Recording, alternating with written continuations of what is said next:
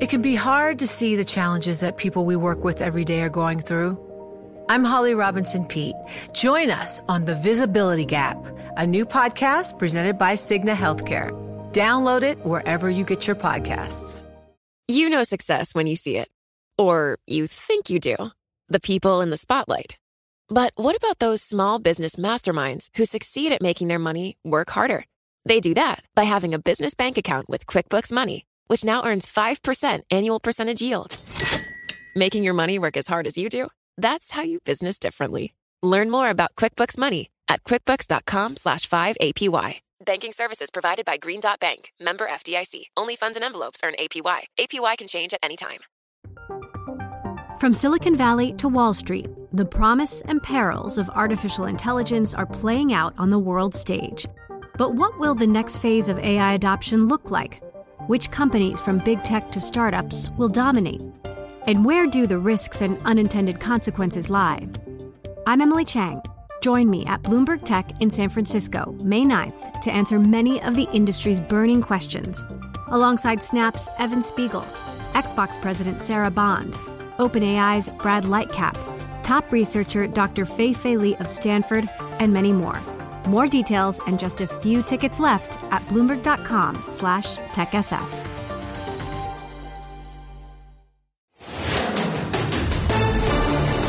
This is Bloomberg Law with June Grasso from Bloomberg Radio.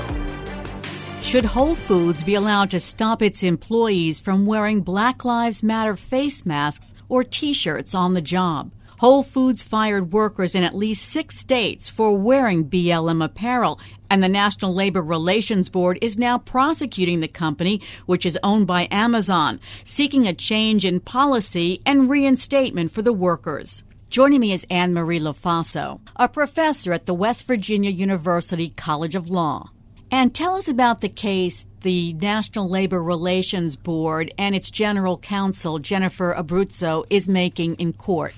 So Jennifer Abruzzo is pushing the idea that wearing Black Lives Matter is a matter of solidarity to get better working conditions for people of color. And therefore, that that is protected activity under Section 7. And because it's protected, an employer cannot fire you for that reason. Now, there's always, employers can always bring in justifications that can override that, but she's saying there is no real justification here. She's presenting this first to an administrative law judge, and then she will present this to the board.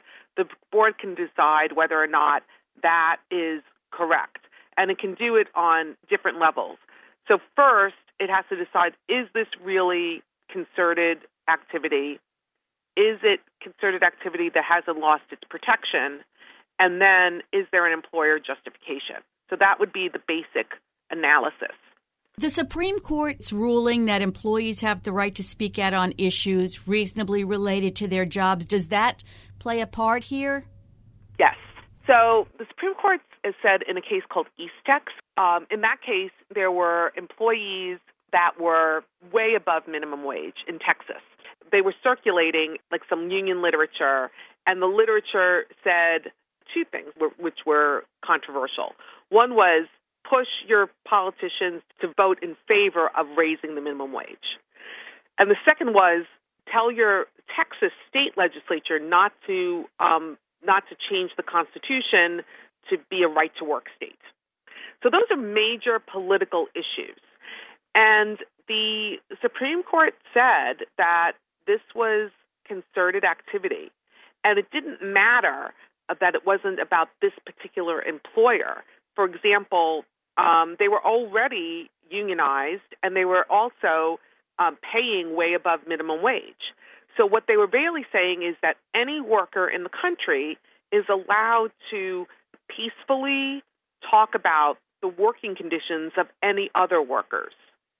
So, if part of Black, the Black Lives Matter movement is about also being treated fairly as a person of color in the workplace, then anyone can pass around that literature. Okay, so it seems to me that Black Lives Matter in that step would probably pass the concerted activity portion as long as there's more than one person or as long as they're trying to do it for collective reasons. So the question then becomes well, is it losing its protection for some reason. And so that would be if they got violent, for example. If they get violent, the employer can fire them. If they do things that are intentionally trying to sabotage other workers, they can fire them. There's been no evidence of that here, and so it seems to me it would make that cut. And then the next thing is, well, then is there a justification, which is going to be the strongest argument for Amazon? What's the best first line of attack for Amazon? It's possible that the board can say that, wait, this is too attenuated from the workplace for it to really be protected concerted activity. And so if it's too attenuated, it could lose on that ground. And that would be another place where the employer could attack. If I were the employer, that would be the first place that I would attack. But what they've been doing is saying it's provocative, that somehow it's losing its protection.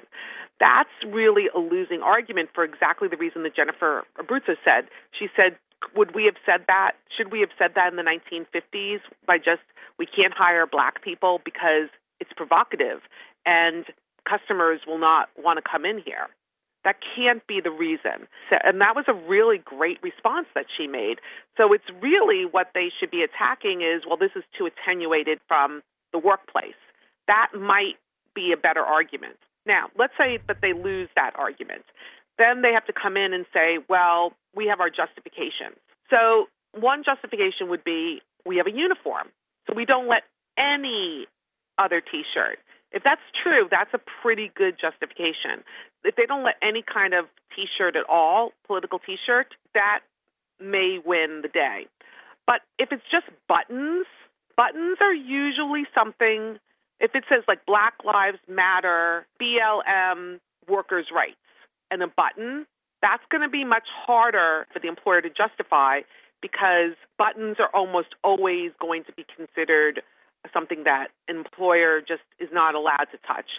So, for example, if it's like a big button that's neon green and interfering with really with customer it would just be too distracting, then they can win that. So they would have to argue that a small button is just so distracting, it's like neon green. So that would be the analysis. Not knowing all the facts, because the facts come out really in the administrative law judge's hearing. You know, what were they exactly wearing? Were they was it just T-shirts or were there buttons? Because I've seen some different reports on this. So that's how it's going to be analyzed. But then the next step is whatever the board does is not enforceable till a court has approved it in what's called a petition for review or an application for enforcement. So, an administrative law judge makes the first decision, then the board makes the second decision. Does it base it on the administrative law judge's decision? The only thing it will give deference to on the ALJ would be credibility findings. This sounded like there weren't really credibility issues that everyone's pretty close to agreeing on what the facts are, but I, I don't know. So the board then gets to make the policy at that point. The board is really a policy making body. So the board can say, well, we're changing our policy. So different general counsels have been willing to expand or contract how much politics really relates to the employment conditions. So I'll give you an example. In uh, South Africa during um, apartheid, it turned out that when when people would would go against um, apartheid, it was very much also a working issue. And so what looked like was a political issue turned out to be really a working issue. The same thing in like Latin America on a lot of unions. They look very political because they're going against the government, but the government's what's giving them the job. I use those examples in the international setting because it's easier for Americans sometimes to understand it if it's not in their own backyard. So here, this Black Lives Matter is definitely a political movement, but it doesn't matter if it's political. That's sort of irrelevant. The question is, is it also a working class movement? Or is Black Lives Matter saying something about the working person? Now, I think someone was saying, well, what about if they wanted to bring the Confederate flag? Well, that's very different because the Confederate flag is not about a working class movement at all or the KKK. The KKK is a terrorist organization. The problem is some people want to label the uh, Black Lives Matter movement as the same as the left wing version of sort of one of these more right wing political movements. So that's a losing argument. That's not going to win in court. There's no evidence of that. Yes, there's been some riots, but there's been riots for abortion rights. is rights for lots of legitimate causes. That's not really what's at issue here. The question is one, is it concerted activity? Concerted activity is where you have two or more people or one person trying to get group activity that is improving the working lives of workers. If they become violent at work, it would lose its protection and they can stop it. But there hasn't been violence at work. So that's why I say that's really not going to work. This has to go to a court, and the appellate courts, a lot of them are very conservative. I mean, I'm not even sure if this Supreme Court would make the same decision on speech. So, is there a problem once it reaches those levels? It's possible, yeah. I mean, because it's Amazon and Amazon does business everywhere in the country, if Amazon loses at the board, that then it can choose to go to any court in the country. So it can choose it can choose like the most conservative court. Some of the courts are pretty liberal also. So chances are it's not going to choose the Ninth Circuit. Chances are it wouldn't even it wouldn't choose the Second Circuit. chances are it would choose, say, the Fifth Circuit. So it goes to the Fifth Circuit, and the Fifth Circuit says we disagree. Um, let's just say it goes that way. I don't know. The board might say, look, this is too far, um, or could say, actually, it is concerted activity, it is protected, but in this particular case, there was justification. So put all of that aside, but let's just say it goes against the employer.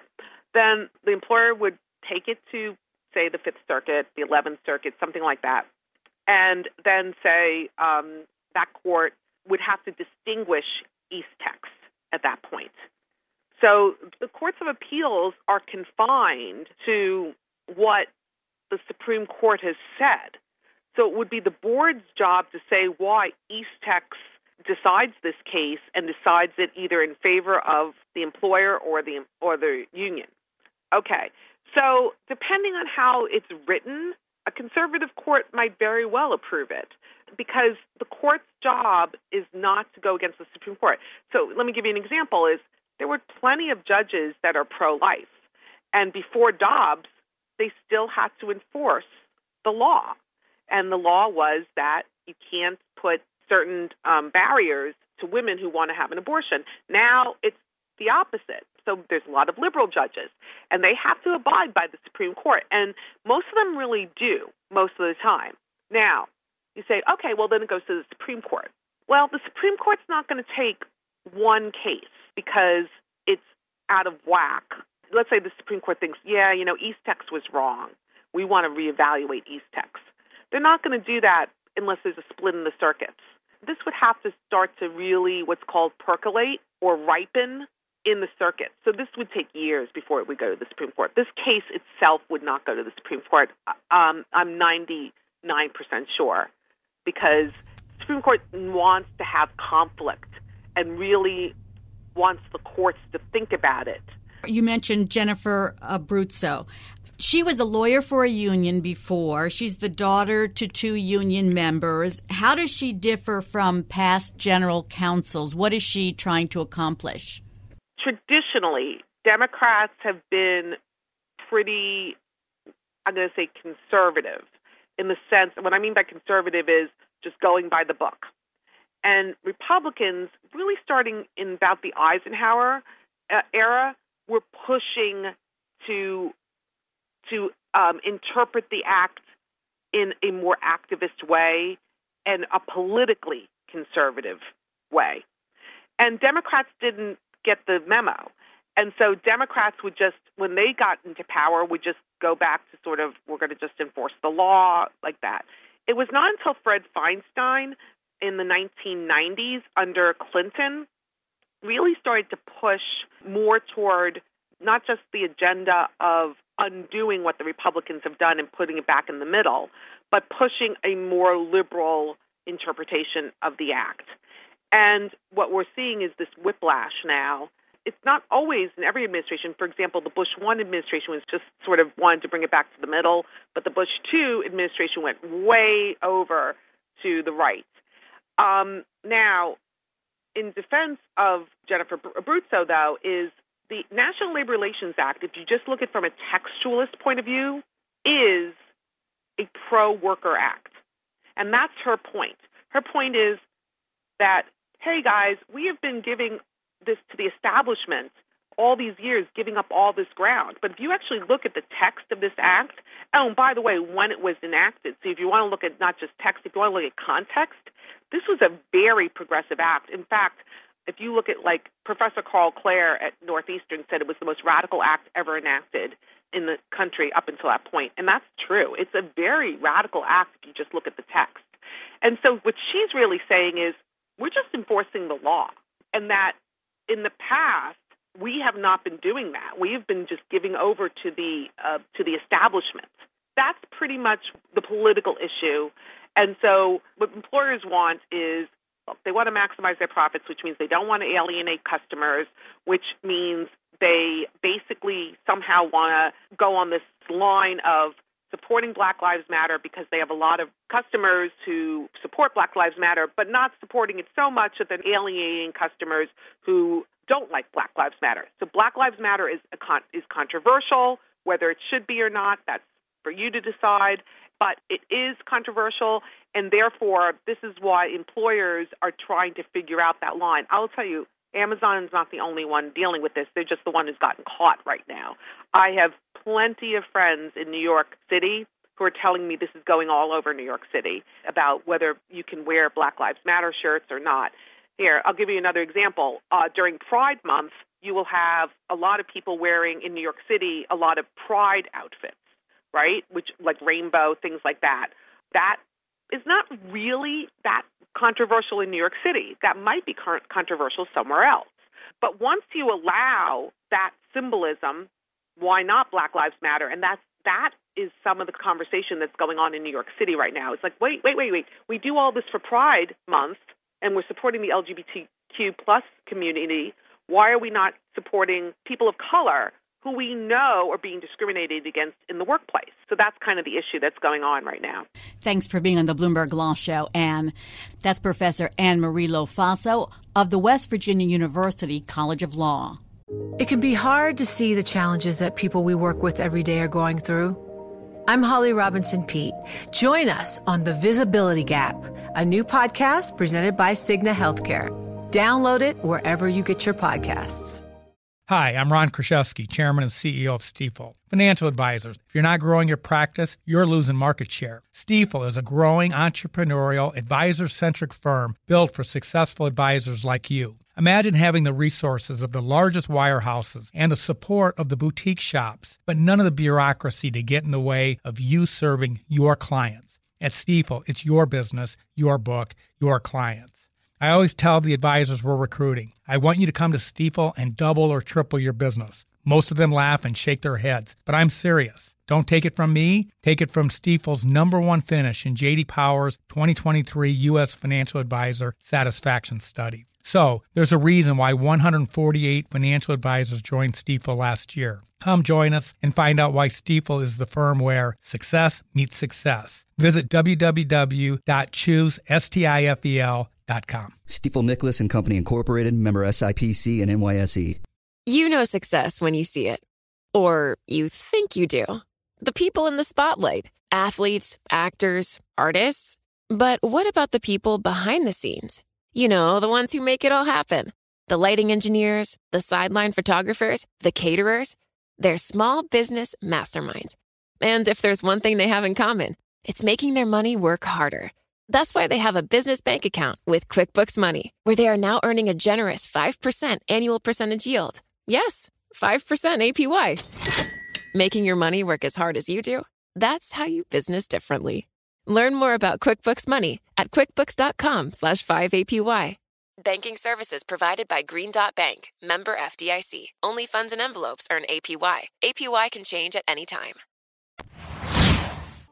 The Federal Trade Commission has sued to block Meta from buying the virtual reality company Within, the studio behind the popular fitness app Supernatural. The federal regulator says the purchase would help put Meta on a path to a monopoly in virtual reality. The acquisition was small compared with Meta's more controversial purchases of WhatsApp and Instagram, which the FTC did not object to at the time. Joining me is Jennifer Rie, Bloomberg Intelligence Senior Litigation Analyst. It's a small deal. Why is the FTC challenging it?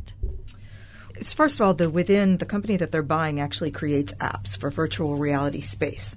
And I think really here the FTC is thinking about the position they're in with respect to Facebook and Instagram and WhatsApp. You know, they have a lawsuit where they're challenging those acquisitions. They were once cleared by the FTC, but now the FTC thinks that there was an anti competitive strategy and they're trying to force the divestiture of those companies. And I think they're trying to get ahead of that here in the virtual reality space. They know that Facebook, Meta, I should say, has a strategy for future growth in the virtual reality world, which is partly why they changed their name from Facebook to Meta, and that they have the most popular device, the Oculus glasses that people use, and they also have a very popular app store. So at this point, Meta needs the content. They need the apps. And they have some that they've developed on their own. But what they're trying to do is buy a company that has a very popular fitness app. It's called Supernatural, where people do workouts, cardiovascular with weight, they're personal trainers, they monitor heartbeat rate, all of that. And the FTC says that by buying this company, first of all, they'll have too concentrated a market in fitness apps because they believe that Facebook has an app that competes with this Supernatural. And they've also said if they don't compete, that it hinders potential competition in the future because if Meta didn't buy within, they'd develop their own fitness app that would compete with Supernatural. It sounds like what Facebook has been accused of doing in the past, buying up mm-hmm. smaller competitors. Absolutely. And you know, I think there's a document that keeps getting cited by the FTC uh, that Mark Zuckerberg authored that hurts them here because he has a very famous document that says it's better to buy than compete.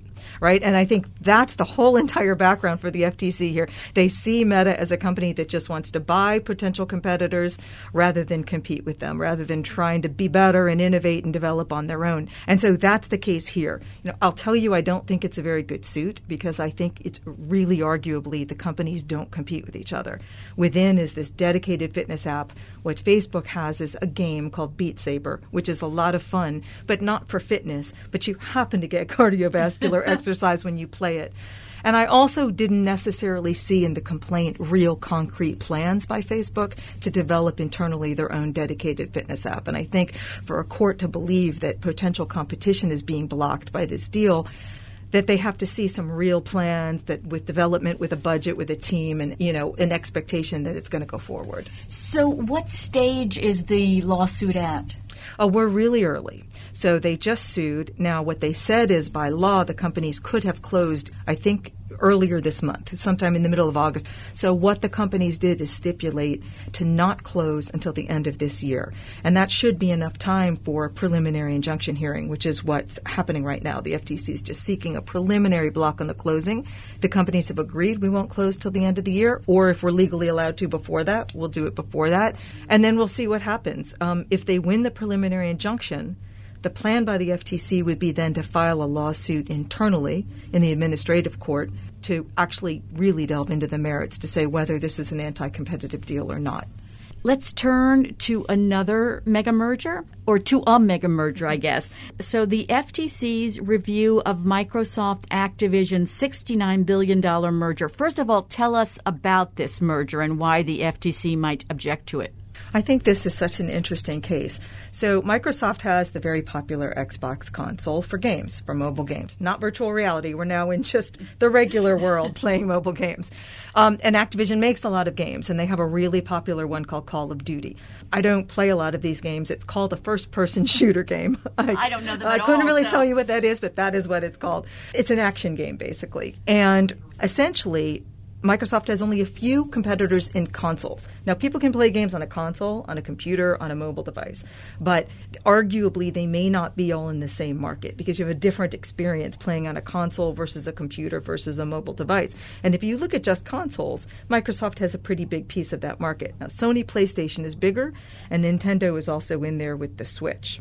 So the fear here would be what's called vertical foreclosure. When I say the fear, I think the concern the FTC might have that Microsoft, once it has this very popular Call of Duty game, would keep that game from its console rivals, and that would hurt its console rivals. I don't think that theory is a winner either in court, and I don't actually know whether the FTC will go forward and sue on that theory. But I just view this deal as a deal the FTC won't be happy with generally. The current chair, backed by the majority, simply doesn't really like the big tech companies getting bigger via acquisition.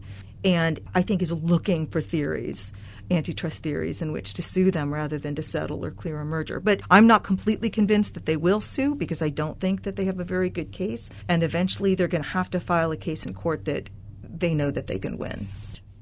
So, what's the timing on this, if there is any specific timing? So we know something about the timing. We don't have details. We we know that Microsoft and Activision uh, did what's called complied with the second request in mid July. That basically means they completely finished the big subpoenas that they got from the FTC in order to do the investigation of the deal. Once companies comply with second requests, it starts a time clock for the FTC, and it's usually 30 days. So that would have meant that by mid August, the FTC would have had to make a decision. But it's pretty typical to enter a timing agreement. And we don't know if Microsoft entered a timing agreement, but we assume that it did. And I assume it's probably about 120 days. So I think we're looking for some kind of an activity outcome, whether it's a lawsuit or whether it's clearing the deal in about mid November. Let's turn to the Department of Justice. There's been news lately that the Department of Justice may soon sue Google over monopolization of the ad tech space. So, first of all, there is a lawsuit by states already, led by Texas. What's that lawsuit about, and where does that one stand? So I think these lawsuits would be very similar if the DOJ filed a suit because the state suit led by Texas really kind of has everything but the kitchen sink in there with respect to conduct within the ad tech space. It's moving very, very slowly. I mean, they're only at the motion to dismiss stage for the state's complaint uh, and it's a couple years old already. And, and combined with, consolidated with the state suit, are also suits by publishers and advertisers, class actions. And that's going to slow it all down. The federal government has the right to stay out of a consolidation when they bring a sister suit to a private class action, but the states don't, at least not right now. I think there is a bill proposed to pull exempt them also from consolidation, but at least for now they're not. And Texas and the states were forced to put their suits together with these others. The allegation is essentially that Google bought its way into all of the different kinds of pieces of software that are needed to buy and sell a digital ad so that they run the they run the process from the publisher to the advertiser. And by doing that they take advantage of that system to benefit themselves and to the detriment of their rivals. And they also push out the individual rivals they have for each of those different pieces of software. And this raises prices for both publishers and advertisers. That's generally the allegation I believe the DOJ might even, if they file suit, get to trial earlier than that case because that case is moving so very slowly. The DOJ can keep itself out and not get consolidated with it, and I think that's probably what it would do. We do know that they have an existing suit against Google over search, um, and, and Google said is the default search, having agreements to be the default search.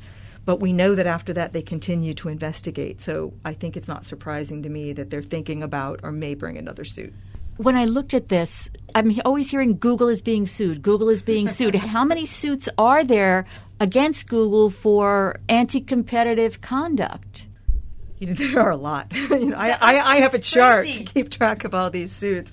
You know, so we have the state suit over the ad tech space. We have the publisher and advertiser suits over the ad tech space. Then we have the DOJ suit that's over monopolization and search.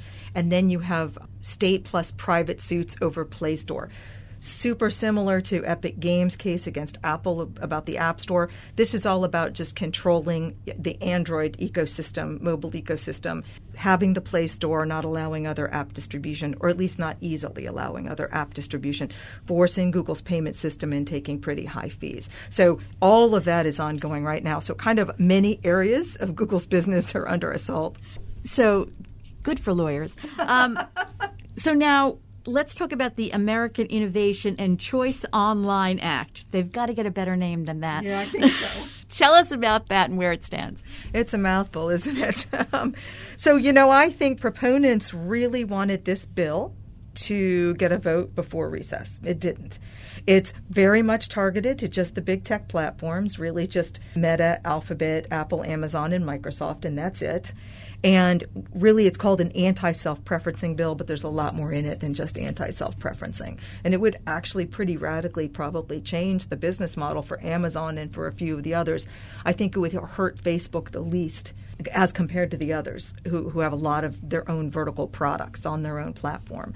So this bill was, it got through the committee um, in a bipartisan manner with a pretty strong vote. There are a lot of hopes for it but it's unclear whether there are 60 votes for it in the Senate or not. And Chuck Schumer, who's responsible for deciding whether it gets a vote, had said not that long ago that he didn't necessarily think it had the 60 votes. And I believe he doesn't really want to introduce it on the floor unless he thinks it will pass. But what we've heard is that he's promised a vote in the fall. Um, we'll see what happens. I'm still really skeptical about it because we do know there are some senators that have objected to the fact that they believe the way it's written will hinder some of the content moderation that these companies do now, and that it's going to proliferate the hateful speech and misinformation and damaging language will pro- proliferate. Uh, because they'll be afraid of lawsuits over discrimination if they do take this kind of content down or ban certain users. So they'd like some changes, but those changes are a bit of a non starter for the GOP members that support it. So I think that could be one of the stumbling blocks. Um, we'll have to see what happens in the fall if and when it does get a vote. And now, thanks to you, Jen, we are all up to date on what's happening in antitrust. Thanks so much.